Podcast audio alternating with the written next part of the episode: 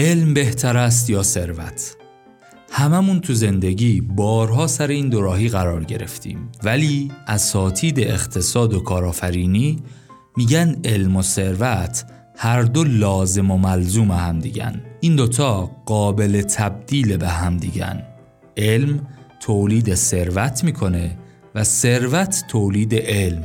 این فرایند تبدیل علم به ثروت رو بهش میگن کارآفرینی. حالا فرایندهای کارآفرینی چیه و یه شرکت چطور ساخته میشه؟ چیزیه که این کتاب کمک میکنه یاد بگیریم. راهنمای کارآفرینان هدایت گام به گام برای ساختن شرکتی موفق.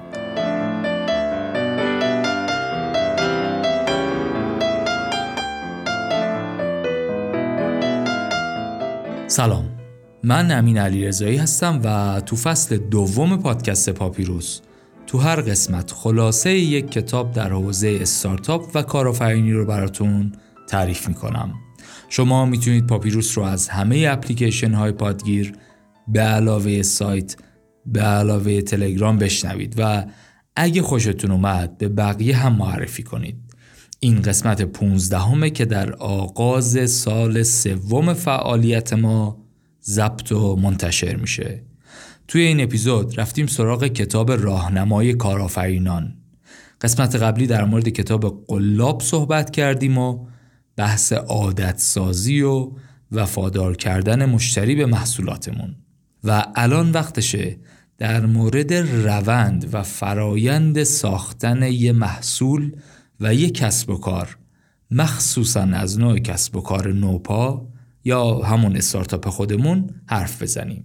تو این قسمت رفتیم سراغ کتاب خیلی مهم ولی احتمالاً یکم کمتر خونده شده در ایران، کتاب اساسی و پایه‌ای از یه فرد بزرگ توی این هیته، یعنی آقای استیو بلانک. همین اولشم بگم دغدغه اصلی و مغز حرفمون هم اینه که به زبان ساده بگیم که استارتاپ یا کسب و کار نوپا به هیچ وجه نمونه کوچکی از یک شرکت بزرگ نیست و البته به جاش بگیم که روند ساختن یه استارتاپ چی هست. تو سالهای اخیر به خصوص با گسترش اینترنت و پیشرفت‌های حوزه آیتی یه دریچه جدیدی از جنس پیشرفت به روی بشر باز شده. دامنه اثرگذاریش روی اقتصاد همه کشورها هم مشهوده. تأثیر سیلیکون ولی توی اقتصاد آمریکا رو داریم میبینیم دیگه. توی گوشیامون، اصلا خود این گوشی، خود اپلیکیشن هایی که توش هست همش. حالا آمریکا رو اگه ازش بگذریم، توی همین نزدیکی ها توی ترکیه حداقل تا اونجایی که ما میدونیم 2 استارتاپ هستن که رسیدن به مرحله یونیکورن شدن و حتی رد شدن، رسیدن به دکاکورن و این حرفا. همین ترندیول و گتیر دارن دفاترشون رو توی اروپا و آمریکا و آسیای شرقی گسترش میدن. یکی از آدمایی که توی این حوزه استارتاپ‌های مقیاس پذیر حرفش تأثیرگذار بود و یک موجی از تغییر رو ایجاد کرد، همین آقای استیو بلانک بود. ایشون همراه با آقای باب دورف کتاب راهنمای کارآفرینان رو نوشتن. توی این اپیزود ما 9 از خطاهای مرگبار مسیر کارآفرینی رو میگیم و بعدش درباره فرایند توسعه مشتری صحبت خواهیم کرد. یعنی اول خواهیم گفت چه کارهایی بده، بعد میگیم کار درست چیه، فرایندش چه شکلیه. لابلای حرفای کتاب حرفای جانبی هم داریم، خاطره هم داریم، مثال هم داریم. در مورد MVP هم صحبت خواهیم کرد. در مورد پیوت کردن هم صحبت خواهیم کرد.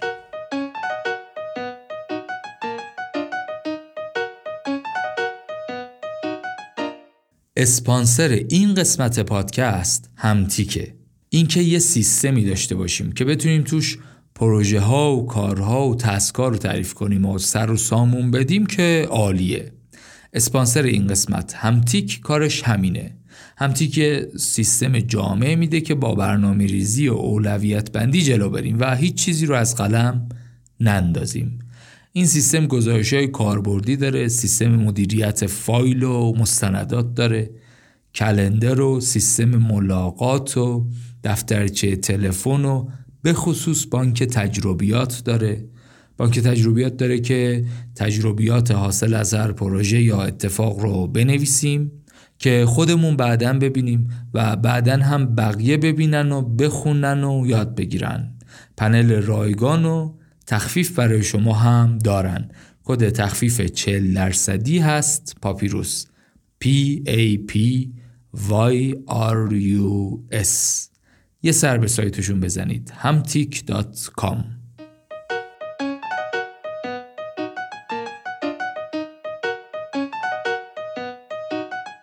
نویسنده کتابی که این اپیزود رفتیم سراغش، آقای استیو بلنک، یکی از ناماشناهای حوزه کارآفرینی و استارتاپه.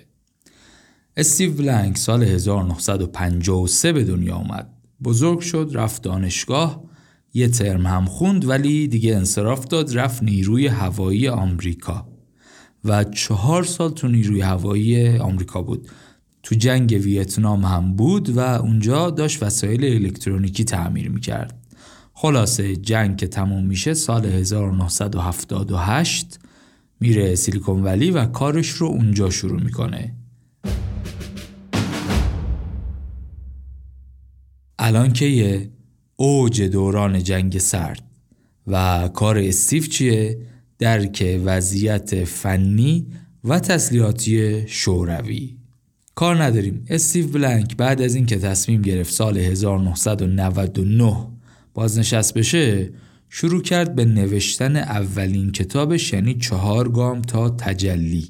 سومین کتابش هم همین راهنمای کارآفرینانه که اینجا خلاصش رو تعریف میکنیم.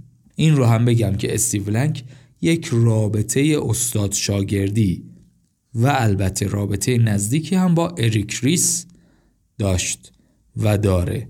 داستان آشنایی اریک ریس و استیو بلنک از IMVU شروع میشه. چند تا از مثالهای این کتاب از همون IMVU هست و بیشتر مثالهای کتاب اریک ریس هم از همون بیزنسه. کتاب رو انتشارات جهاد دانشگاهی با سرمایه‌گذاری صندوق سراوا منتشر کرده. کی؟ اسفند 93 اولین باری بوده که چاپ شده. یک پیشگفتاری هم داره از جناب آقای سعید رحمانی که از آدم‌های تأثیرگذار شکلگیری اکوسیستم استارتاپی تو ایرانه. تاقچه و فراکتاب هم یک فایل صوتی ازش منتشر کردن. یک کار قشنگی هم که مدیر ترجمه کتاب آقای سید رضا علوی کردن اینه که مجوز ترجمه کتاب رو به طور رسمی از ناشر اصلی گرفتن. این احترام به حقوق مؤلف هر جا باشه واقعا باعث خوشحالیه. نکته آخر رو هم بگم و بریم سراغ کتاب. تأکید نویسنده ها اینه و من هم همین حس رو دارم. با این کتاب نباید مثل یه رمان یا یه کتاب داستان برخورد کنیم و مثلا تو یه هفته یا تو آخر یه هفته‌ای بخونیم تموم بشه بره. این کتاب رو باید کم کم خوند. این کتاب ناب رو باید جرعه جرعه نوشید.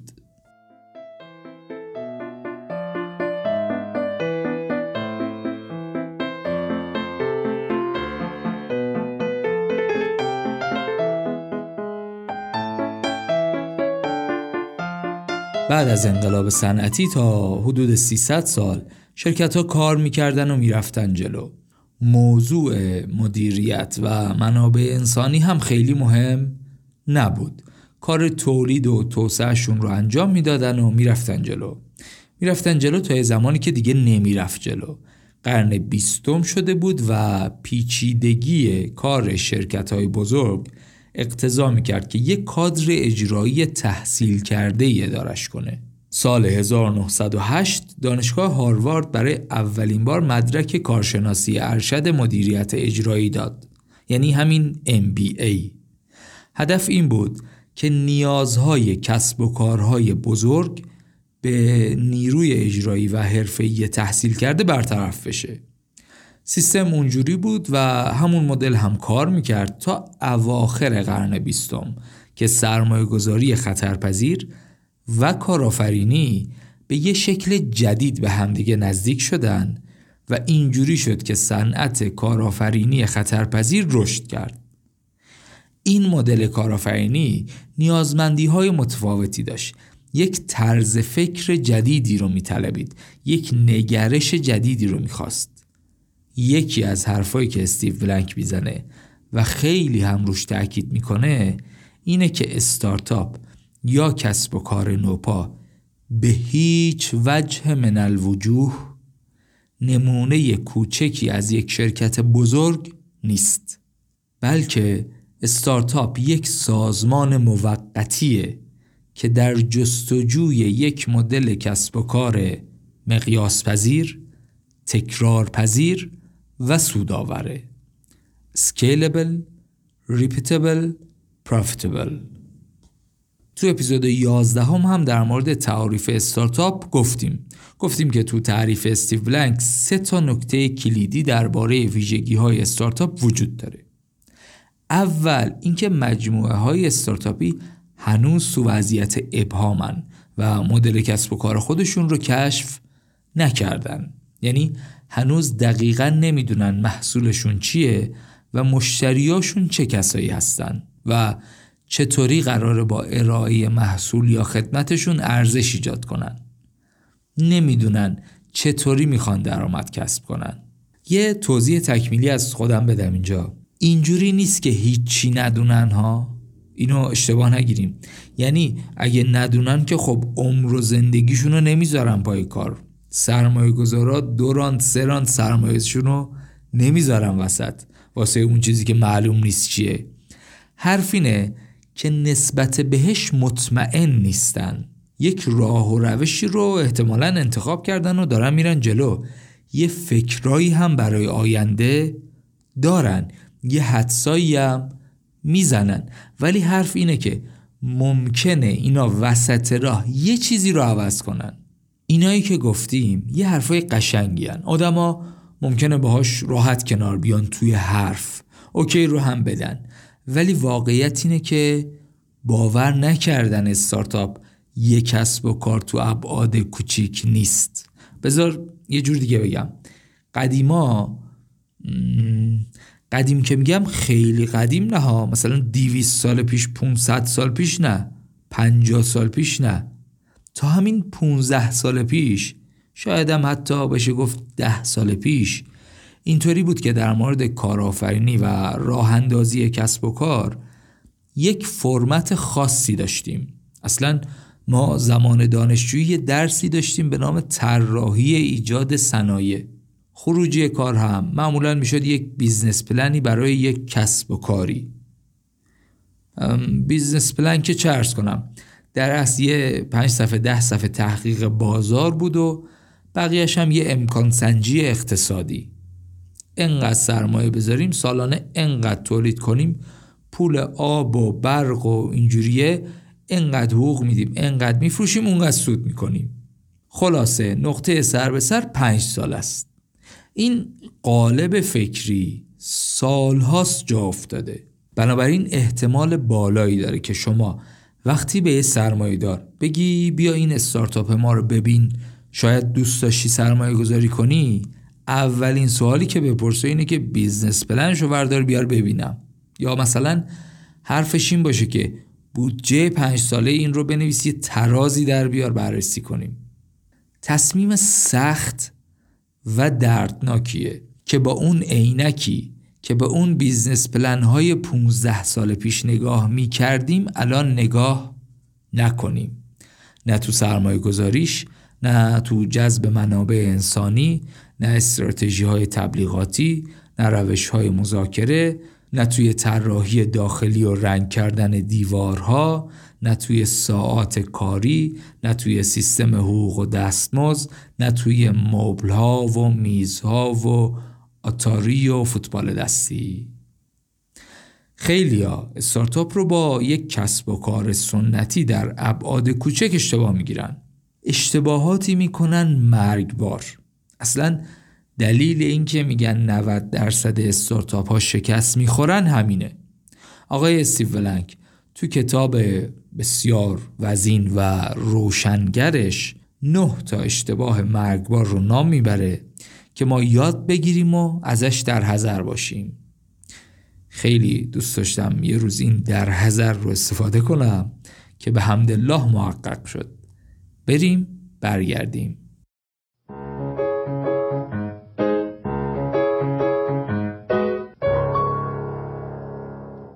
این مدل آموزش رو ما تو اپیزود اول پادکست هم گفته بودیم.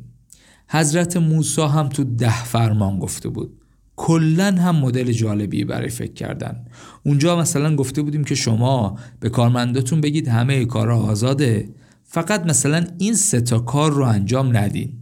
چی گفته بودیم؟ گفته بودیم هدف رو مشخص کنید، سیستم پاداش خوب هم بچینید، نیروهای قوی و نوآور بگیرید و بگید اون هدف، این سیستم پاداش، اون 3-4 تا هم خط قرمزمون، حالا حرکت کن.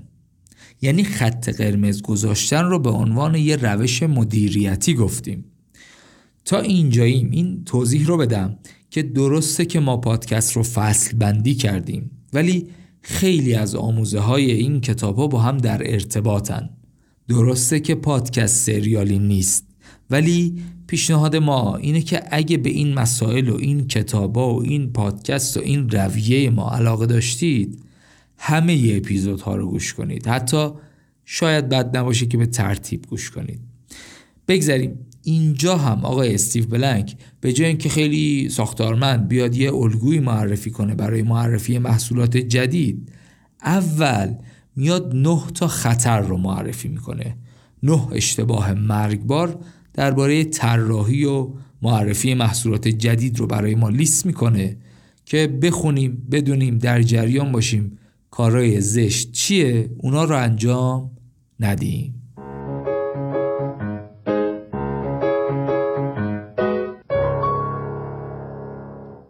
اولین اشتباه مرگبار اینه که من میدونم مشتری چی میخواد. نه آقا، شما نمیدونی. کلمه ای که کتاب به کار میبره جالبه. میگه اعتقاد راسخ کارآفرین مبنی بر این که من میدونم مشکل بزرگیه. واقعا هم همینها. این که منی که توی حوزه هایی بودم، یه تجربیاتی هم داشتم، من اگه یه حدسایی بزنم مشکلی نیستا. اصلا بیزنس جدید بر اساس همین حدس ها شکل میگیره. مشکل اینه که من معتقد به راه و ایده و نظرم باشم. مشکل اون اعتقاد است، مشکل اون اعتقاد راسخه. وگرنه که ما میدونیم کسب و کار نوپا حداقل تو مراحل اولش یه ابتکاری مبتنی بر اندیشه های کارآفرین، یک چیزیه که بر اساس حدس و گمانهای کارآفرین ساخته شده.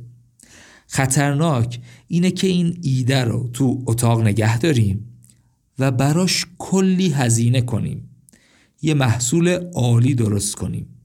این بده. درست چیه؟ اینه که کارآفرینا برای موفقیت باید تو زمان مناسب حدس‌ها و فرضیه‌هاشون رو بردارن، با خودشون ببرن بیرون و از مشتری‌ها سوال کنن. دقیق‌تر بگم، از مشتری‌های بالقوه، یعنی از اونایی که فکر می‌کنن شاید اینا مشتریمون بشن سوال کنن.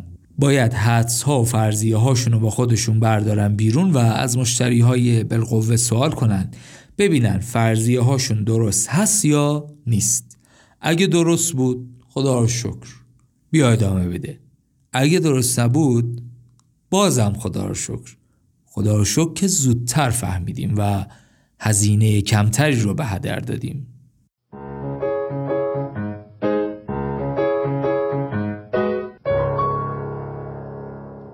دومین اشتباه اینه که من میدونم محصول باید چه ویژگی هایی داشته باشه.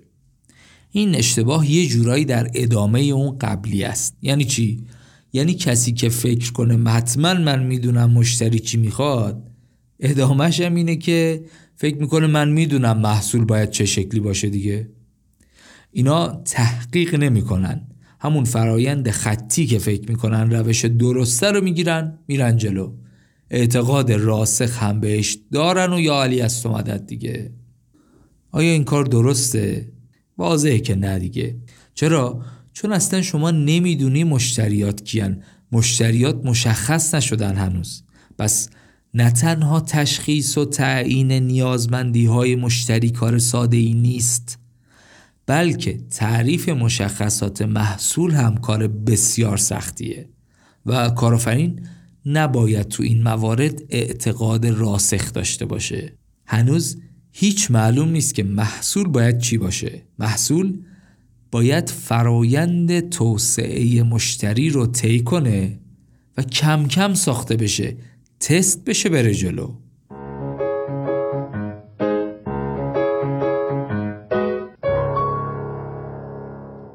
سومین اشتباه تمرکز روی تاریخ عرضه محصوله. علت این اشتباه هم باز همون قاطی کردنش با کسب و کارهای سنتیه دیگه. مثلا یک خودروی جدید طراحی می‌کنیم، ان شاءالله دهه فجر رو نمایی میشه، یا مثلا سد می‌سازیم یه روز خاص یابگیری می‌کنیم، یا حتی تو همین حوزه‌های نرم افزاری و تک و اینها یک نرم افزار حسابداری می‌نویسیم، بعد نسخه آلفا، نسخه بتا رو نمایی رسمی. یا مثلا همین شرکت اپل 20-30 سال پیش وقتی می‌خواست محصولش رو رونمایی کنه یه مراسمی می‌گرفتن و از یکی دو ماه قبل اعلام می‌کردن. ولی استارتاپ نرم افزاری اینطوری نیست.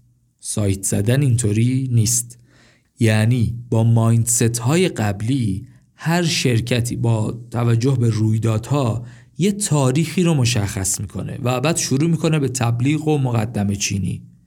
درسته که این روش بازاریابیه، ولی از طرف دیگه این کار همه خلاقیت و ایده های تیم رو نابود میکنه. چرا؟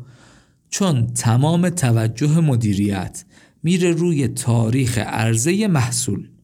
اگه مشکلی برای محصول پیش بیادم مهم نیست، یه جورایی ماسمالیش میکنم بره.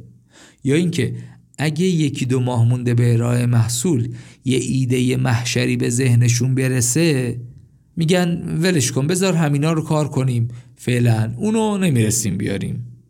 این ماسمالی رو گفتم یاد فیلم استیو جابز افتادم که نشون میداد کامپیوتر مک یکی دو ساعت قبل از رونمایی خراب شد و بعد چطوری استیو جابز این مشکل رو برطرف کرد.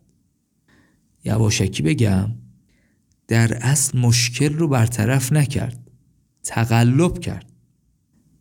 البته ببخشید، تقلب رو هم خودش نکرد، یعنی هیچ کاری نکرد. یکی از همکاراش به نام اندی پیشنهاد داد که ما تو این قسمت برای اینکه کامپیوتر بگه سلام، این کامپیوتر 128 رو نشون ندیم، یه کامپیوتر دیگر رو بذاریم سر جاش. این ایده رو مطرح کردن و همین کار رو هم کردن. حالا جالبه که هنوز هم این فرهنگ آماده کردن محصول برای یک تاریخ به خصوص تو اپل هست. یکی از کارمندای شرکت توی یه مصاحبه‌ای میگفت که ما برای اینکه گوشی‌ها توی ماه سپتامبر عرضه بشن طی 2 ماه قبلش به طور متوسط 13-14 ساعت کار می‌کنیم. بگذاریم، کاری نداریم، بریم سراغ اشتباه 4.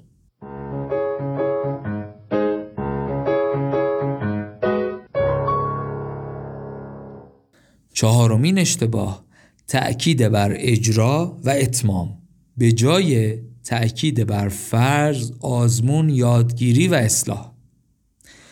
آقا اینم یه پروژه است، مثل پروژه های دیگه گانت چارتش رو رسم کن بیار ببینیم چطوریه.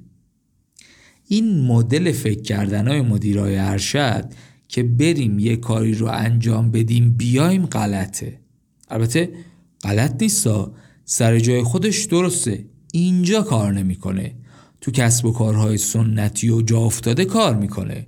اونجایی که میخواستیم یه دونه سد بسازیم، خب روش کنترل پروژه است، اصلا همون گانت چارت دیگه.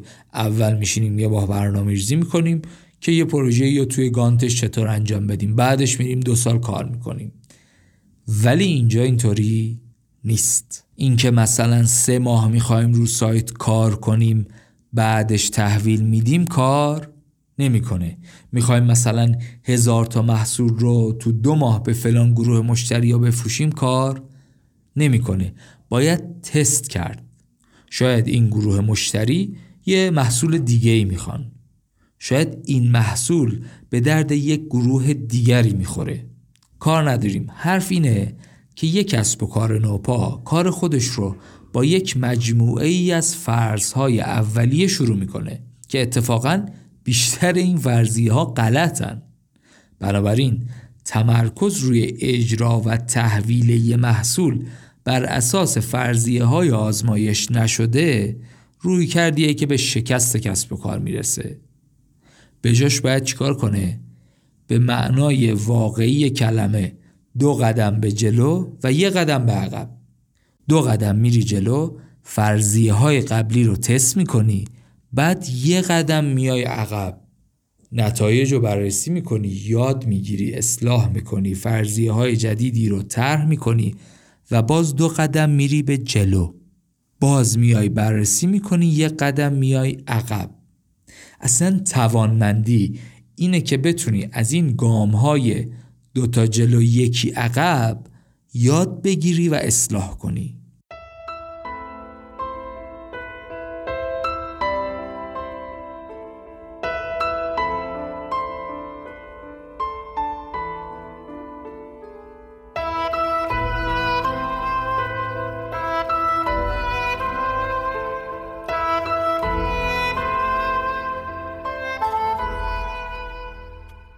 پنجمین اشتباه باز هم همینه که طرح‌های کسب و کار سنتی هیچگونه اشتباه و آزمایشی رو در نظر نمیگیرن. همون حرفی که بیزنس مدل، بیزنس پلن نیست دیگه، و اینجوری نیست که یه بیزنس پلن بنویسیم بعد بریم همون رو اجرا کنیم.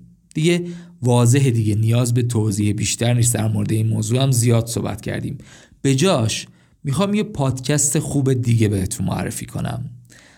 احتمالاً هم شنیده باشید، اگه نشنیدید طبقه 16 پادکستیه که سهیل علوی درست میکنه و تو هر اپیزود با یه نفر مصاحبه میکنه. سهیل خودش هم تو فضای استارتاپی ایران بوده و ریحون رو راه انداخت و الان هم یک استارتاپ خوب توی کانادا دارن. مهموناش هم همه درجه 1، همه اهل تک، همه استارتاپی. بگذاریم برسیم به حرف خودمون، بریم بعدی.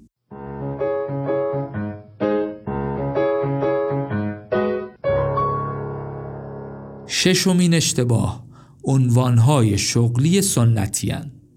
در واقع حرف اینه که عنوانهای گیج کننده با چیزی که یه شرکت نوپا بهش نیاز داره متفاوته.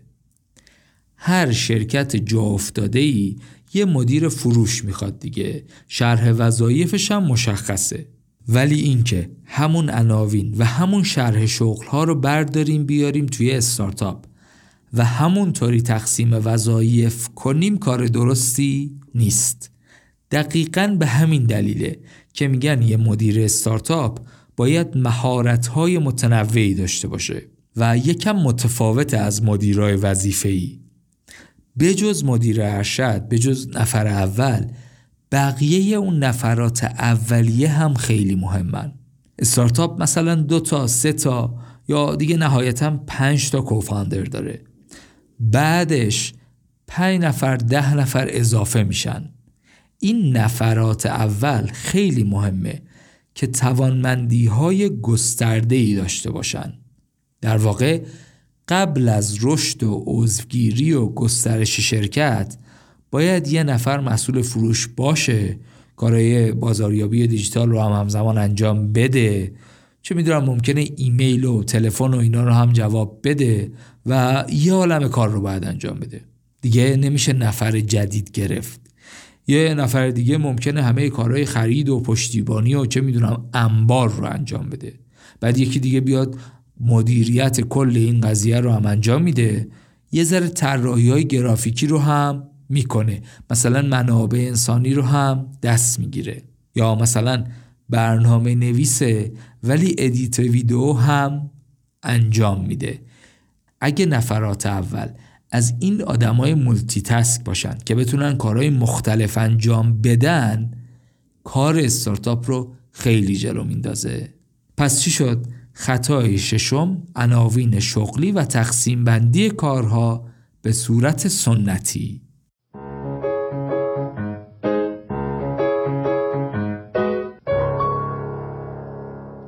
هفتمین اشتباه، تلاش بخش فروش و بازاریابی برای اجرای یک طرح.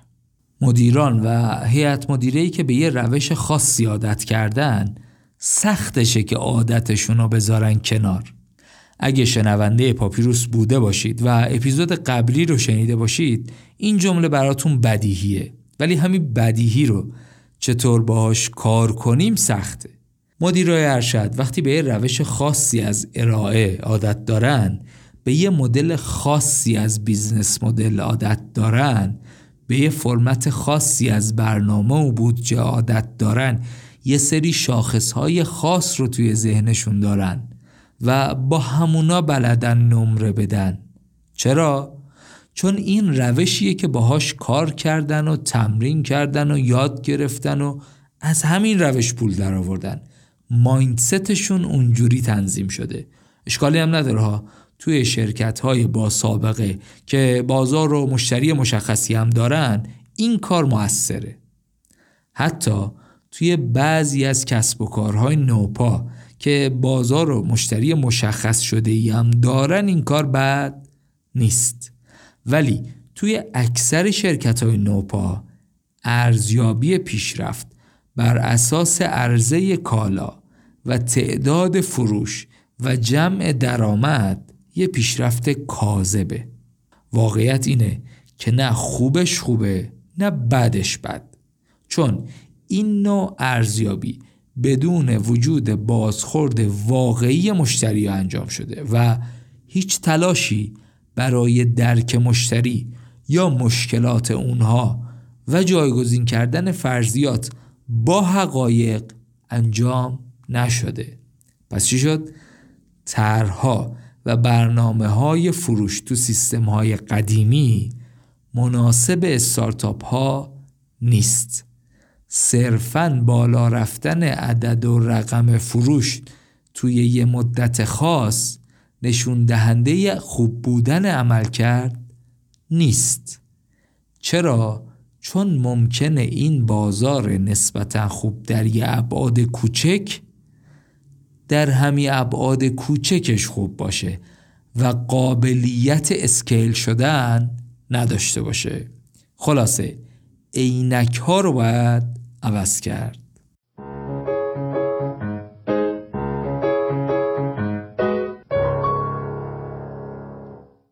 اشتباه هشتم، توسعه شتاب زده و پیش از موعده. تصور این که شرکت نوپا با هر قدمی که برمیداره یه مرحله میره جلو و به گام بعدی نزدیک میشه بده. این نوع فکر جایی رو برای خطا و یادگیری و اصلاح و بازخورد باقی نمیذاره. واقعیتش اینه که گاهی ممکنه 5 قدم جلو رفته باشیم، ولی مثلا بفهمیم که کلن اشتباه بوده و این 5 قدم رو برگردیم عقب.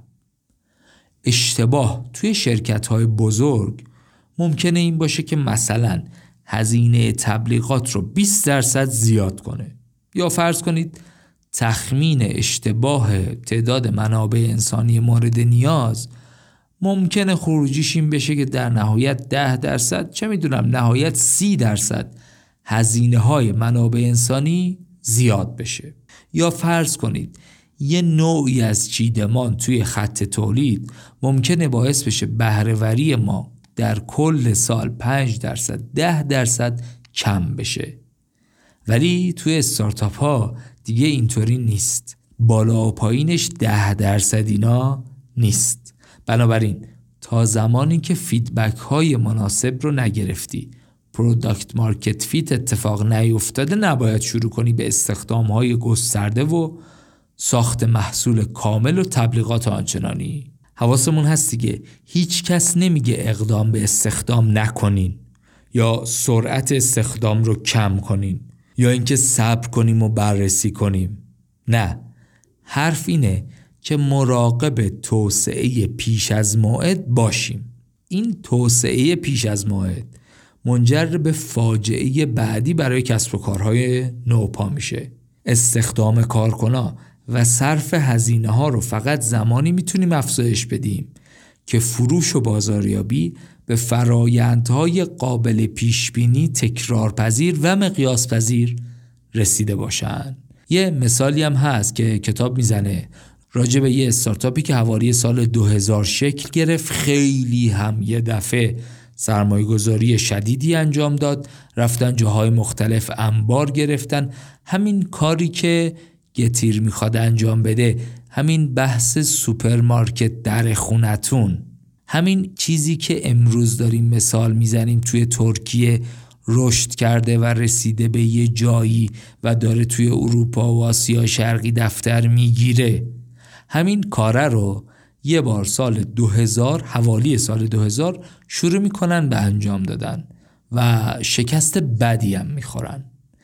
به نظرم یکی از مسائل خارج از این که ما چجوری تصمیم میگیریم، ما چجوری کار میکنیم، کیو استخدام میکنیم، فرایند توسعه مشتری و توسعه محصول ما چیه، یه مسئله دیگه هم اینه که بازار در چه وضعیه.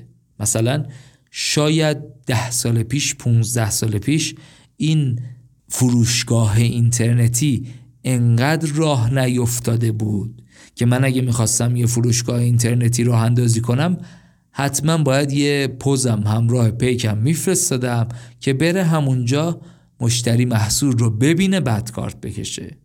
ولی الان امروز به لطف وجود استارتاپ هایی که خیلی رشد کردن و به لطف بیزنس هایی که خوب کار کردن و سطح اعتماد مردم به بیزنس های آنلاین رو بردن بالا، ما میتونیم یه فروشگاه اینترنتی بزنیم و خیلی راحت تر کار کنیم. بنابراین بلوغ بازار هم یه موضوعیه که باید بهش توجه کنیم.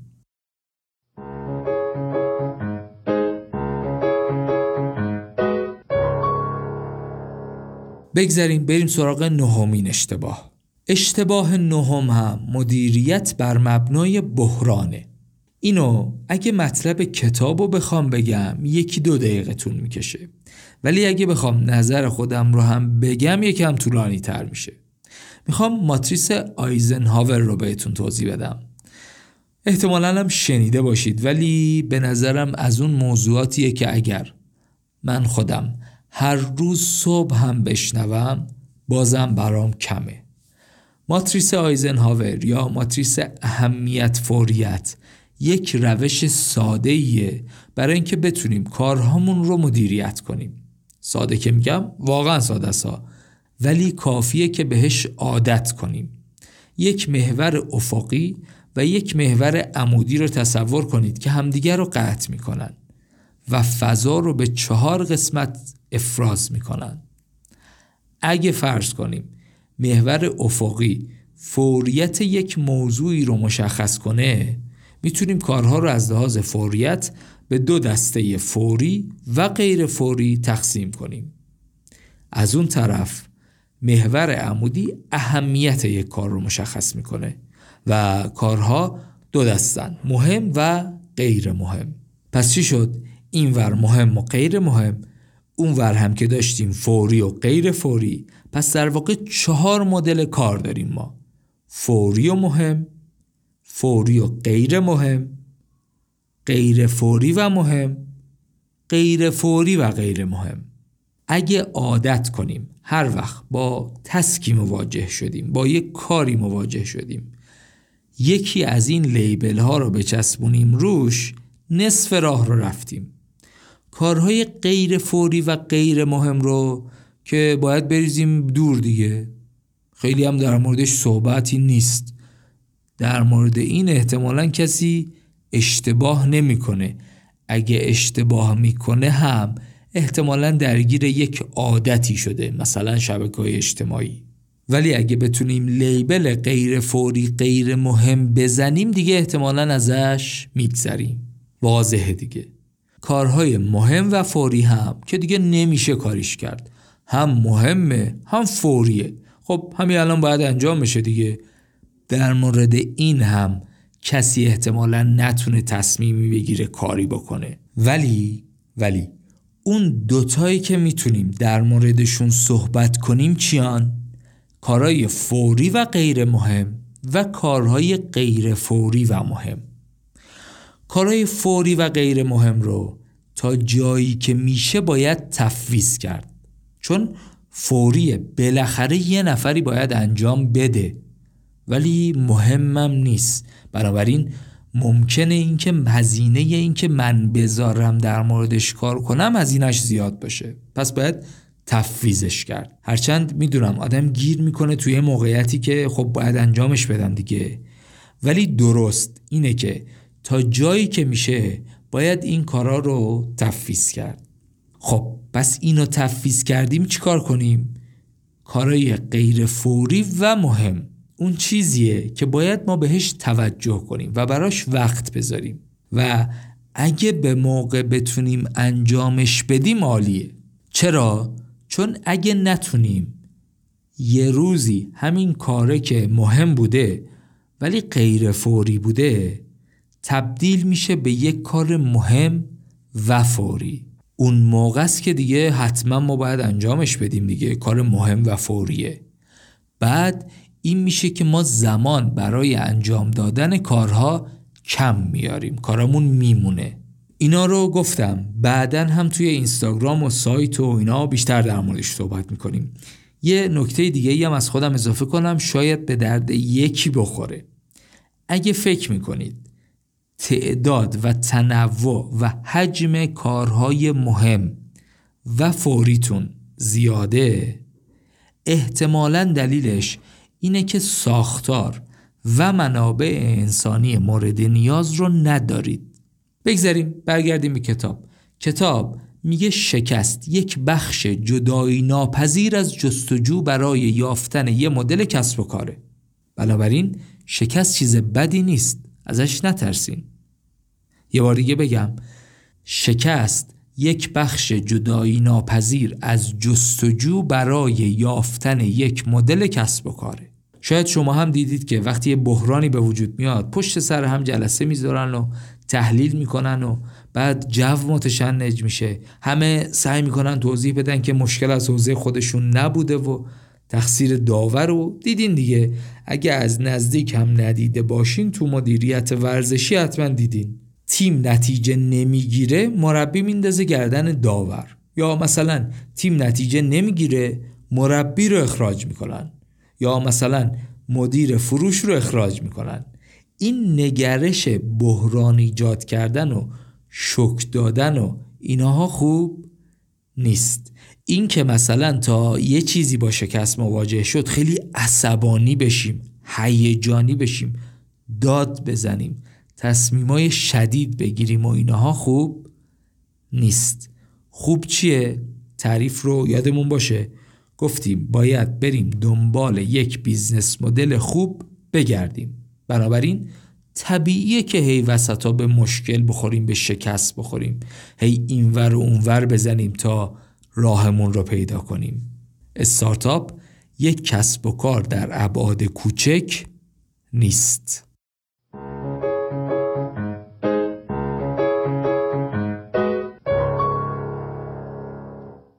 اگه هنوز چایتون رو نریختین، من یه مرور کنم روی این 9 تا مورد، بعدش بریم برای چایی و استراحت و بعدش ادامه اپیزود.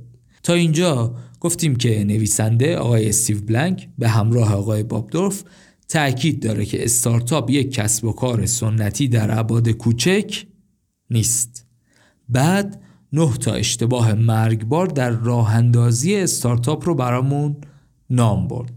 راستش بخوام خودمونی بگم، اینجوریه که این 9 تا مورد هم در اصل همون حرف کلیه که میگه استارتاپ کسب و کار سنتی در ابعاد کوچک نیست، ولی زوایای مختلفش رو برامون باز کرده و توضیح داده. گفتیم این که من میدونم مشتری چی میخواد غلطه، من میدونم محصول باید چه شکلی باشه غلطه، تاریخ عرضه مشخص کردن غلطه، اجرای بیوقفه و بدون مکث غلطه، اول کار بیزنس پلن نوشتن غلطه، عناوین شغلی و تقسیم بندی سنتی کار غلطه، تلاش برای فروش به هر قیمت و شکل غلطه. توسعه شتاب زده غلطه. مدیریت بر مبنای بحران هم که غلط اندر غلط اندر غلطه. همه غلط ها رو گفتیم، حالا میخواییم بریم ببینیم درست چیه.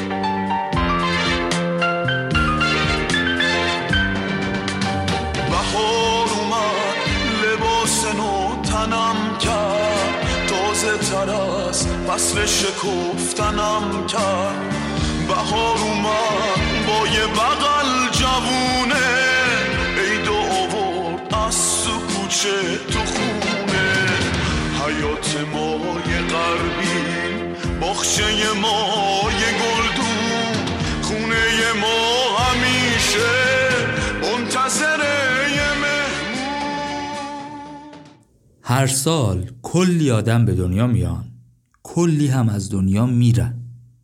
همینطور هم سالانه کلی کسب و کار به وجود میان و از اون طرف کسب و کارهای زیادی هم از بین میرن. همین مغازه های کوچه و خیابون که کاربریشون عوض میشه، همین بقالی و سوپرمارکت هایی که رو شیشه‌شون میزنن با مدیریت جعفری، میزنن با مدیریت جعفری. اینم یه شکستی بوده دیگه. یه مثلا حسینی نامی بوده اینجا کار میکرده، بعدن شکست خورده رفته جاش جعفری اومده، شده سوپرمارکت با مدیریت جعفری. این قضیه همه جا هست، کم و زیاد همه جا هست، ولی تو استارتاپا اینطور که میگن بیشتره. آمارهای دقیق و غیر دقیق میگن از هر 10 استارتاپی که به وجود میاد 9 تاش از بین میره. حالا واقعا چی میشه که اینقدر استارتاپ ها از بین میرن؟ ایده بدی دارن، مشتری ندارن، بیزنس مدل بدی دارن، نیروی انسانی ندارن، نمیدونم مثلا سرمایه ندارن، سرمایه گذار پیدا نمی کنن. موضوع چیه؟ به نظرم هیچ کدوم. هم همه اینها درسته، هم هیچ کدوم به تنهایی عامل شکست نیست. من نظرم به نظر آقای استیو بلانک نزدیکتره.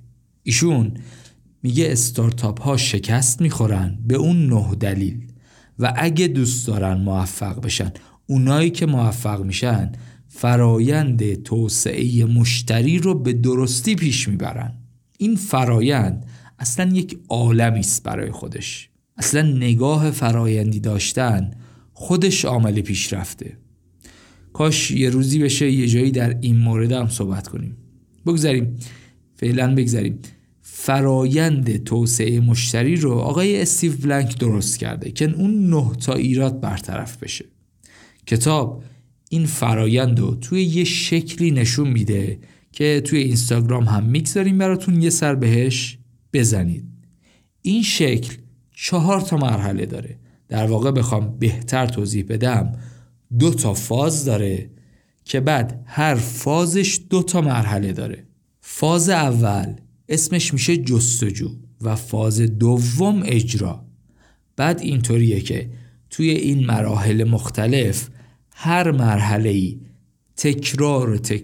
تکرار میشه تا زمانی که به یه نقطه استاپ برسه. اگه رسید میره مرحله بعد و مرحله بعد و مرحله بعد.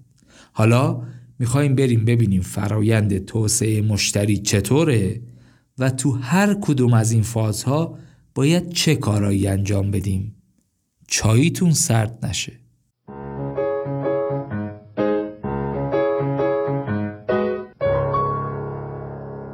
فاز اول این فرایند یعنی جستجو، در واقع همون جستجوی مدل کسب و کاره. این فاز دو تا مرحله داره. مرحله اول کشف مشتری و مرحله دوم اعتبار سنجی مشتری. مرحله اول کشف مشتری. هر کسب و کاری که شکل میگیره اول کارآفرین یه چشمندازی برای خودش تعیین میکنه، یک ایده‌ای رو توی ذهن خودش میسازه، یه سری تصورات و تخیلاتی میکنه و بعد با استفاده از اون شروع میکنه به کار و اجرا. ولی این کار درست نیست.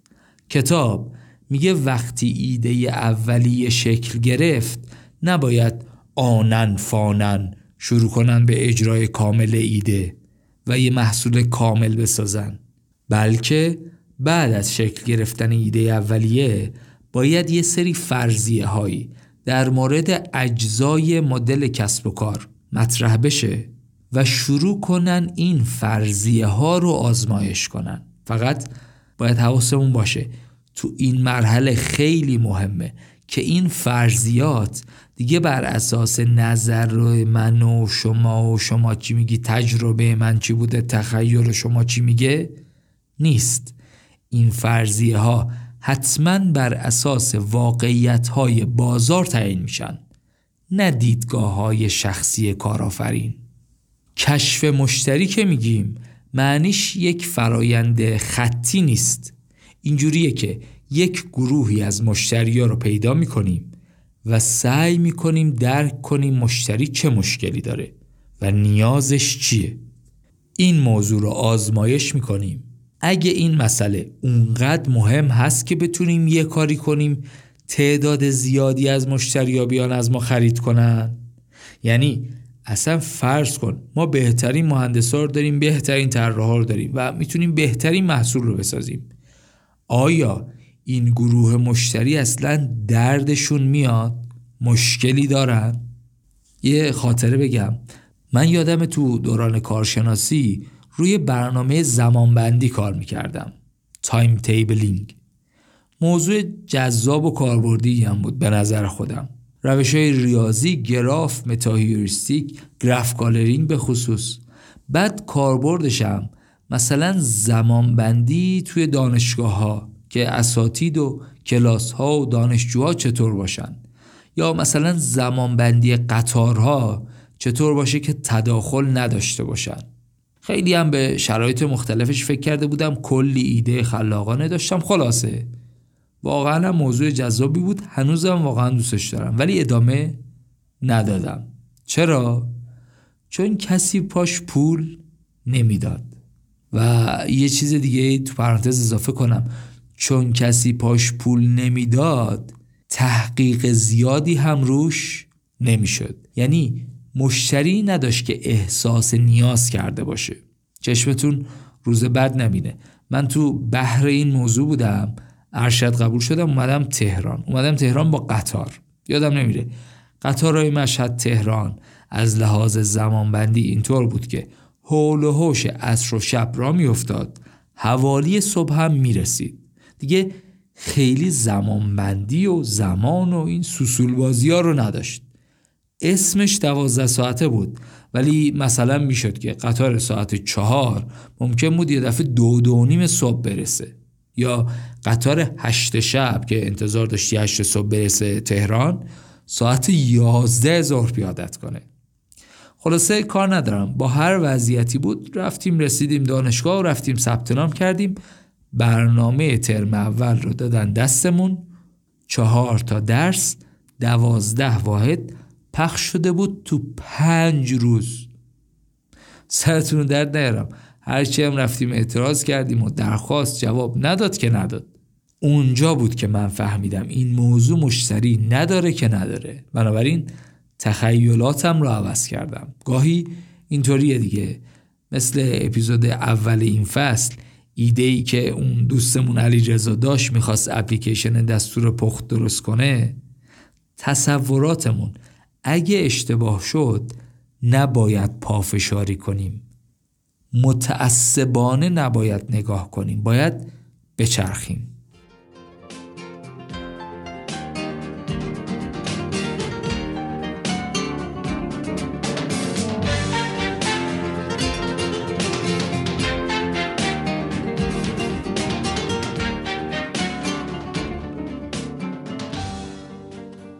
کشف مشتری یه بخش دیگه‌ای هم داره و اونم اینه که محصول، یا بهتر بگم MVP، برای اولین بار به مشتری معرفی میشه. اونجا باید بررسی بشه، ببینیم یه همچین محصولی آیا میتونه مشکل مشتری رو حل کنه یا نه. وقتی که مشتری‌ها با شور و اشتیاق اهمیت مشکل و راه حل اون رو تایید کنن، مرحله کشف مشتری انجام شده. ولی اگه هر جای این فرایند احساس کردیم یه جاش میلنگه، باید حواسمون جمع باشه.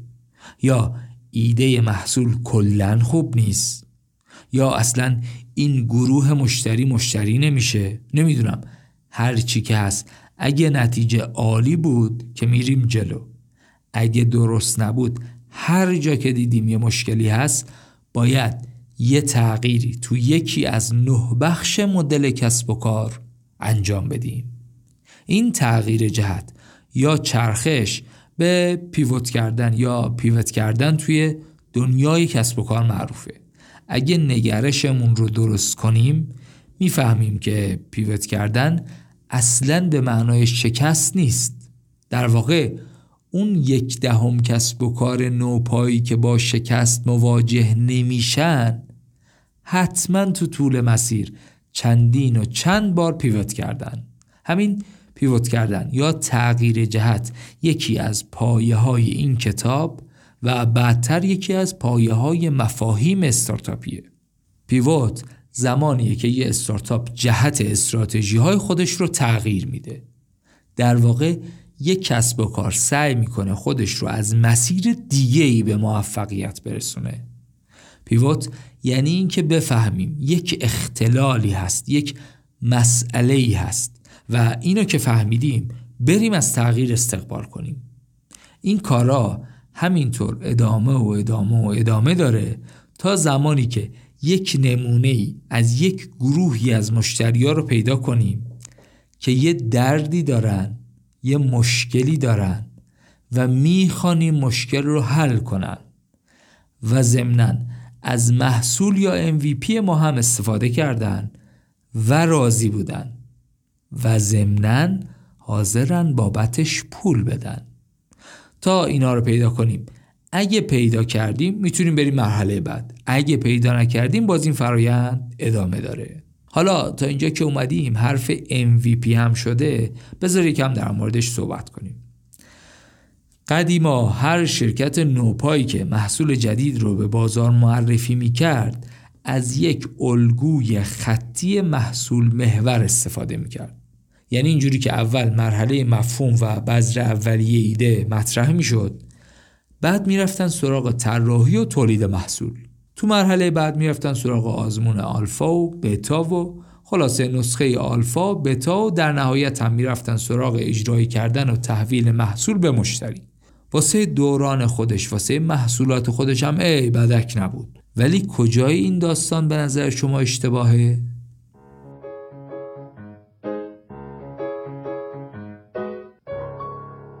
احسنت، الگوی معرفی محصول جدید مطابق این چیزی که صحبت کردیم، یعنی به صورت خطی، وقتی درسته که شرکت مشتریشو شناخته.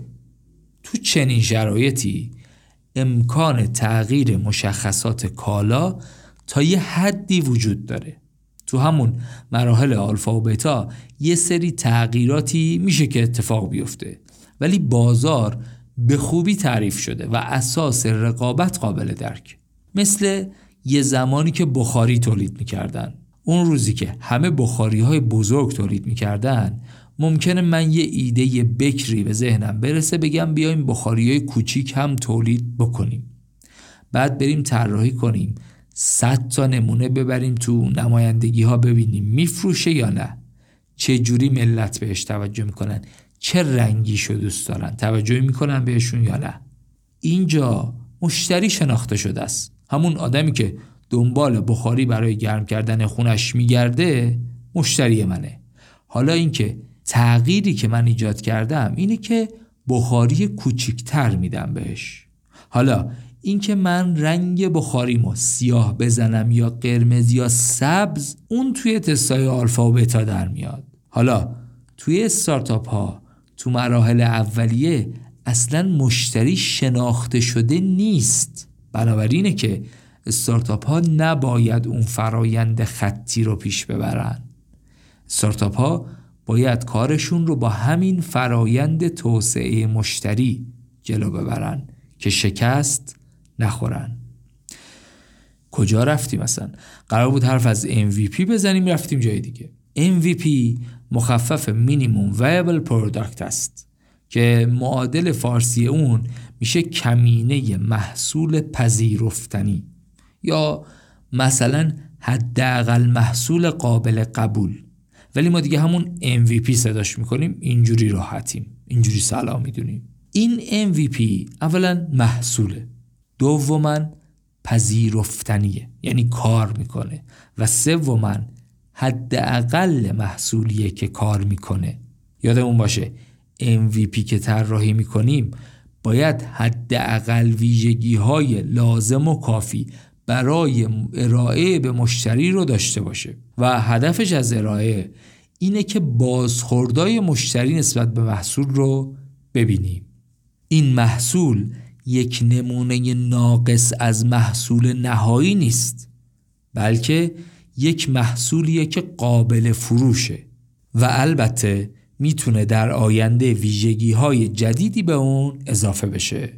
یه مثال خودمونیش اینه که اگه میخواید یه محصول وبسایتی را بندازید یا مثلا اپلیکیشن، اول یه چیزی با وردپرس یا سایت ساز یا فروشگاه ساز بیارین بالا، ببینیم مثلا مشتری داره، محصولات شما تو وب خواهان داره، مطالب شما خواننده داره یا نه. اگه داشت حالا برو شروع کن به برنامه نویسی.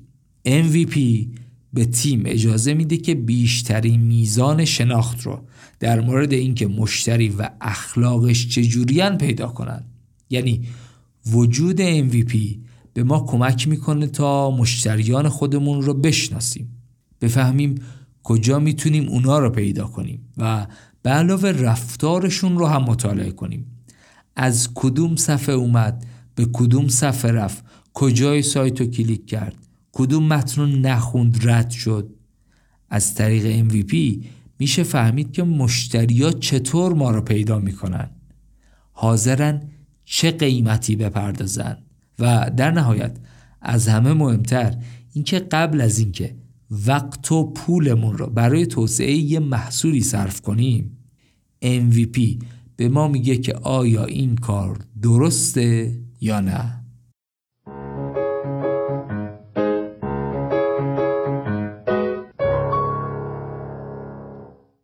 خب تا اینجا در مورد کشف مشتری صحبت کردیم و گفتیم که چطور باید فرضیه ها رو آزمون کنیم و مشتری رو کشف کنیم. حواسمون هم هست که هر کدوم از این مراحلی که میگیم خودش یک فرایندیه، انجام میشه تا به یه نقطه‌ای برسه که دیگه میتونه انجام نشه و بره به مرحله بعدی. اگه به اون نقطه رسیدیم میریم سراغ مرحله بعدی، اعتبار سنجی. مرحله دوم اعتبار سنجیه. تو این مرحله باید بررسی بشه، تحقیق بشه آیا اون گروه مشتری که کشف شد با این بیزنس مدل یک مجموعه تکرار پذیر و مقیاس پذیر هست یا نه. در واقع اگه به انتهای این مرحله برسیم ثابت شده که مدل کسب و کاری که تو مرحله کشف مشتری بارها آزمون و اصلاح شد یه مدل تکرار پذیر و مقیاس پذیرم هست و میتونه برای ایجاد یک شرکت سودآور به اندازه کافی مشتری جذب کنه. چقدر طولانی شد. یه ذره جزئی تر اگه بگیم این موضوع جا میفته فکر کنم.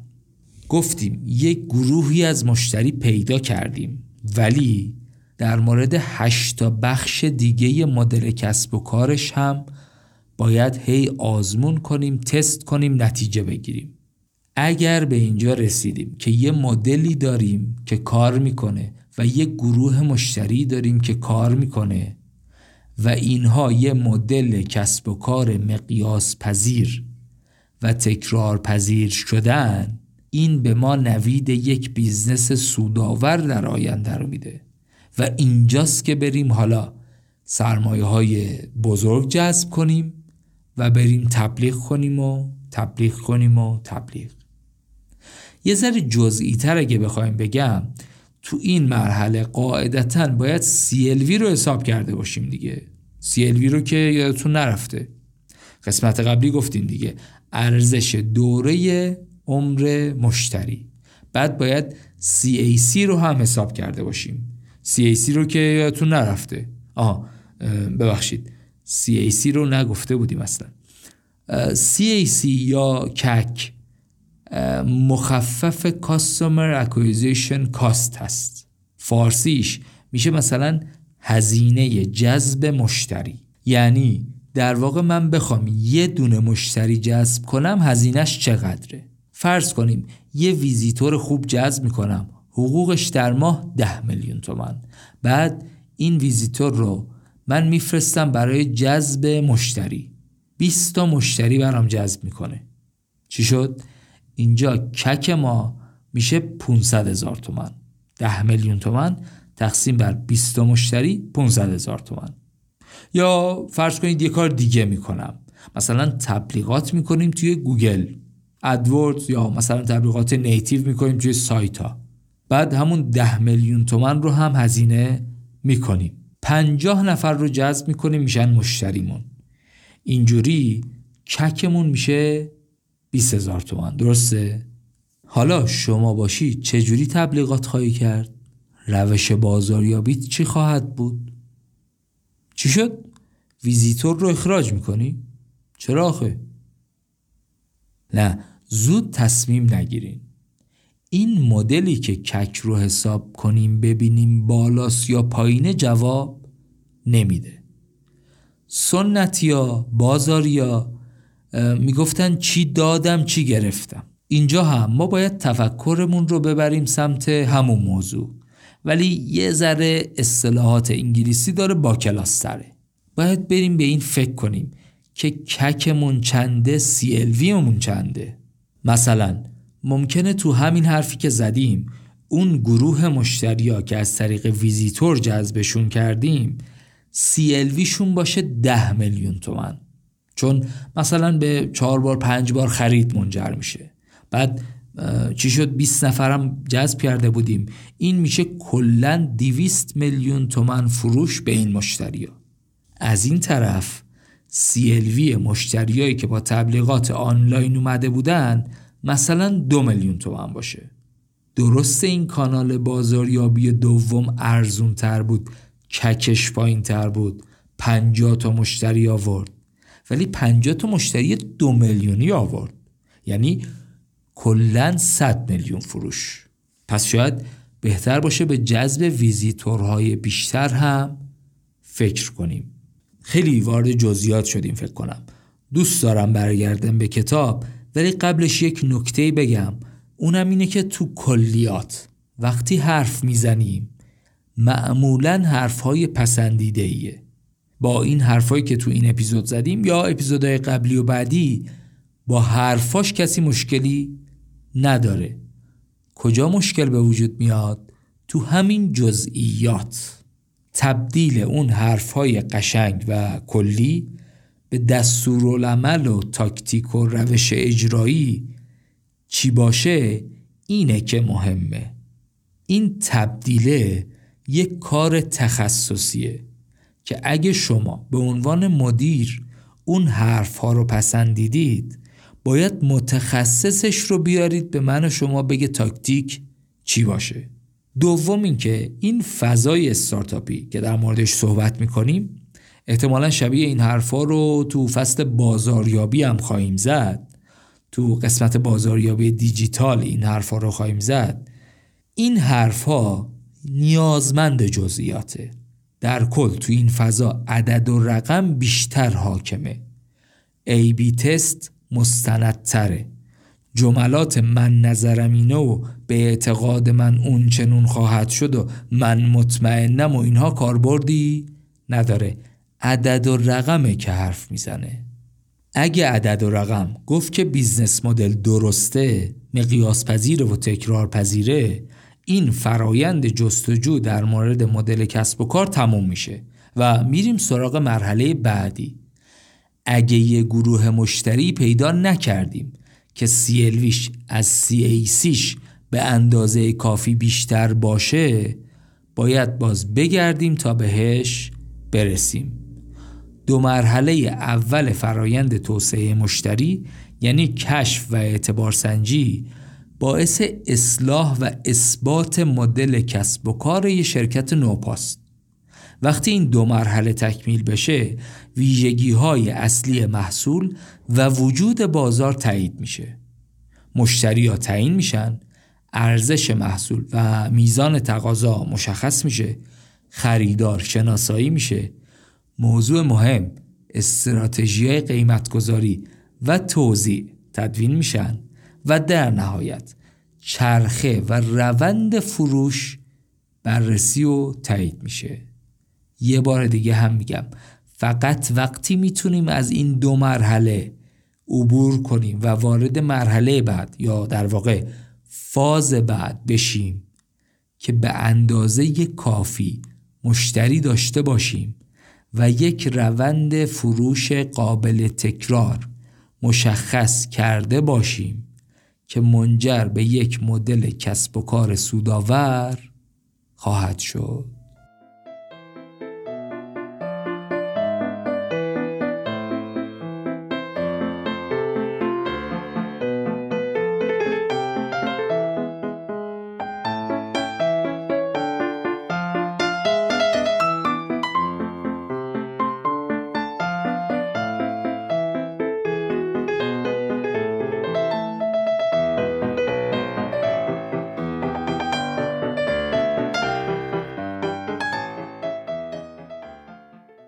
و اما فاز دوم. قبل از این که وارد فاز دوم بشیم، اینو بگم که این بخشی که ما توضیح دادیم درباره فاز اول فرایند توسعه مشتری، خودش مبحث بسیار مفصل و طولانی هست.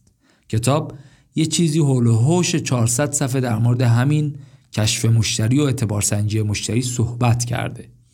هرچند معمولا شما لطف دارید، ولی ممکنه که حس کنید که یه جاهایی رو ما خوب توضیح ندادیم یا اینکه میشه کاملتر گفت، که خب البته طبیعیه. در این صورت من میتونم پیشنهاد کنم یا خود همین کتاب رو بخونید یا کتاب‌های با محتوای مشابه و نزدیک رو بخونید یا اینکه اپیزودهای دیگه پادکست پاپیروس و سایر پادکست‌های این حوزه رو گوش کنید. ما در مورد این موضوعات کم و زیاد جاهای مختلف کتبی و شفاهی و ویدئویی صحبت کردیم و خواهیم کرد. بازم اگه جایی بود که نیاز به توضیح بیشتر داشت، به همون بگید، توی کامنت ها بنویسید. اگه بدونیم که جواب میدیم، اگه ندونیم میریم تحقیق میکنیم، بررسی میکنیم، میایم میگیم. برگردیم به فرایند توسعه مشتری و بریم سراغ فاز دوم. فاز دوم هم دو تا مرحله داره: خلق مشتری و ساخت شرکت. یعنی در واقع اینطوریه که تو فاز اول بیشتر در مورد جستجو صحبت کردیم، فاز دوم اجراست و توی اجرا کارهای باید انجام بشه. این کارها رو کتاب تقسیم کرده به دو مرحله. مرحله اول خلق مشتری و مرحله دوم ساخت شرکت. مرحله سوم یا خلق مشتری. این مرحله اولین مرحله اجراییه. خلق مشتری در واقع روی پایه‌های فروش‌های موفق اولیه شرکت بنا میشه. یعنی یه سری مشتریایی رو رفتیم پیدا کردیم، کشف کردیم، به یک بخشی از اون گروه یه فروشی کردیم، حالا وقتشه بریم کل اون گروه رو پیدا کنیم بهشون بفروشیم، یا مثلا قلاب بندازیم به اون مشتریا بیشتر و بیشتر بفروشیم. به هر حال تو مراحل قبلی رفتیم یه گروهی رو پیدا کردیم، اعتبار سنجی کردیم، اینها شدن مشتریامون. حالا باید هم مشتریا رو بسازیم هم محصولاتمون رو براشون بسازیم. تو این مرحله است که حرکت استارتاپ شتاب میگیره. رقمای درشت جذب سرمایه میکنن برای اینکه تقاضا ایجاد کنن. میرن تبلیغات توی سایت‌ها میدن، بنر توی خیابون، یا تبلیغ توی یوتیوب و گوگل و پادکست. در واقع اینا تو مرحله قبلی اون قیف بازاریابی تکمیل شده، درصد اوکی شده، نسبت CAC به CLV اوکی شده. حالا تنها کاری که باید انجام بدیم اینه که به جای 100 تا 1000 تا مشتری در بالای قیف 100 هزار تا مشتری رو برسونیم به اونجا، بعد منتظر باشیم ببینیم پایین قیف چقدر فروش ایجاد میشه. در مورد این قیف فروش هم بعداً صحبت خواهیم کرد. و اما مرحله چهارم، برای یک استارتاپ یا کسب و کار نوپا روز فراغت از تحصیل یا روز فراغت از شتاب دهنده و اینها زمانیه که به یک مدل کسب و کار مقیاس پذیر و تکرار پذیر دست پیدا کنه. تو این مرحله دیگه سازمان نوپایی وجود نداره، بلکه این کسب و کار دیگه کم کم تبدیل به یه شرکت شده. تو دوران گذر از مرحله نوپا به شرکت گاهی اوقات تلخه، گاهی اوقات هم شیرینه، ولی بعد از گذروندن این دوره دیگه از فاز جستجو اومدیم بیرون و وارد مرحله اجرا شدیم. اینجا دیگه کم کم وقتشه که واحدها شکل بگیرن. دیگه یه سری کارها روتین و تکراری شدن، آدما شرح شغل پیدا کردن. خلاصه اینکه اون تیم توسعه مشتری تحقیق محور و یادگیرنده جای خودش رو با بخش‌های رسمی و سازمان یافته عوض می‌کنه. یعنی خلاصه‌شو بگم، یه مرحله‌ایه که به مرور البته شرکت پوست میندازه. گفتیم دیگه دپارتمان‌های مختلف، واحد فروش، بازاریابی، فنی، مالی، توسعه کسب و کار، اینجور واحدها شکل می‌گیرن. اینجاست که دیگه مدیرا روی ساخت بخش‌های مربوط به خودشون برای رشد و بزرگ کردن شرکت تمرکز می‌کنن. توی این مرحله است که سرمایه‌گذارا و شتاب دهنده‌ها و ویسی‌ها احتمالاً از این مرحله به بعد پولای هنگفتی به جیب میزنن، اکزیت میکنن و جواب همه صبرهایی که کردن رو میگیرن. توی این مرحله از شرکت نیازی به یه مدیری هست که بتونه دوره انتقال از مرحله جستجو به مرحله اجرا مهارت داشته باشه و باعث رشد پیوسته شرکت بشه. بعضیا معتقدن باید کارآفرینا برن مدیریت یاد بگیرن، بعضیا دیگه نه، میگن تو این موقعیت باید بری از بیرون مدیر بیاری. مثالش هم استیو جابزه که رفت مدیر پپسی رو پیدا کرد، گفت تا کی میخوای آب شیرین گازدار بفروشی، بیا بریم آینده رو بسازیم. مثلا در مورد شرکت‌های استارتاپی هم جا برای حرف زیاده. اتفاقا از اون مواردیه که به نظر من در موردش صحبت و کتاب و اینها کمه. حالا کلاً که در مورد سازماندهی کتاب کمه، در مورد سازماندهی شرکت تو استارتاپ ها هم باز کمه، در مورد تست ایده و در مورد بررسی بازار و اسکیل کردن و اینها به اندازه کافی فکر میکنم صحبت کردیم و صحبت شده و کتاب هست و اینها.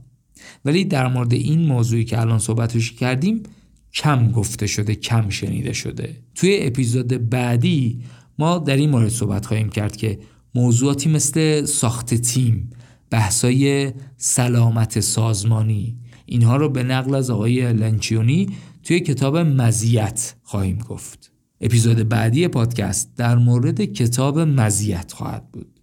چی شد؟ گفتیم یک فرایند دو فازه یا 4 مرحله‌ای وجود داره که استارتاپ ها برای توسعه مشتری و محصولشون باید از این فرایند استفاده کنن. گفتیم فاز اول جستجو و فاز دوم اجرا، و گفتیم توی هر مرحله باید یک کاری رو انقدر تکرار کنیم، آزمون و خطا کنیم تا به نتیجه برسیم. اگه به نتیجه رسیدیم بریم مرحله بعد. امیدوارم از این فرایند بتونیم استفاده کنیم و کسب و کارها و استارتاپ های خوبی بسازیم.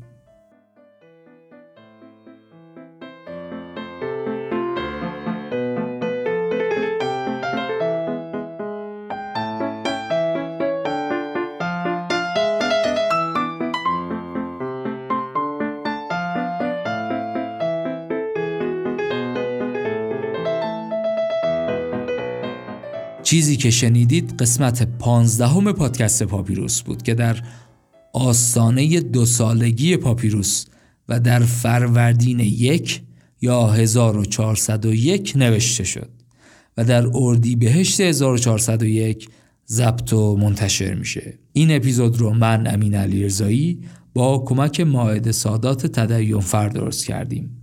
ممنون از شما، ممنون از اسپانسر این قسمت همتیک که لینک سایتشون رو میگذارم توی توضیحات اپیزود.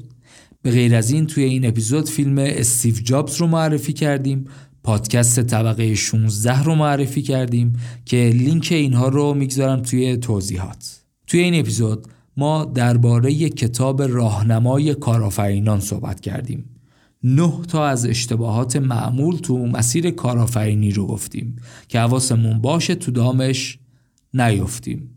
بعد گفتیم اگه بریم کارمون رو تو فرایند توسعه مشتری ببریم جلو موفق خواهیم شد. یعنی آقای بلنک گفته بود، ما هم موافق بودیم، خلاصه کردیم همون رو گفتیم. 2 تا فاز کلی داشت. فاز اول جستجو بود که 2 مرحله داشت، کشف مشتری و اعتبار سنجی، و فاز دوم اجرا بود که باز 2 مرحله داشت، خلق مشتری و ساخت شرکت. در مورد MVP هم صحبت کردیم، در مورد پیوت هم صحبت کردیم. خلاصه این که این نوع نگرش به ما کمک میکنه استارتاپمون رو بسازیم و احتمال شکستمون کمتر بشه. مهم نیست زمین بخوریم، مهم دوباره از جای برخاستنه. به سان رود که در نشیب در سر به سنگ میزند رونده باش. تا قسمت بعد شما رو به خدای متعال میسپارم.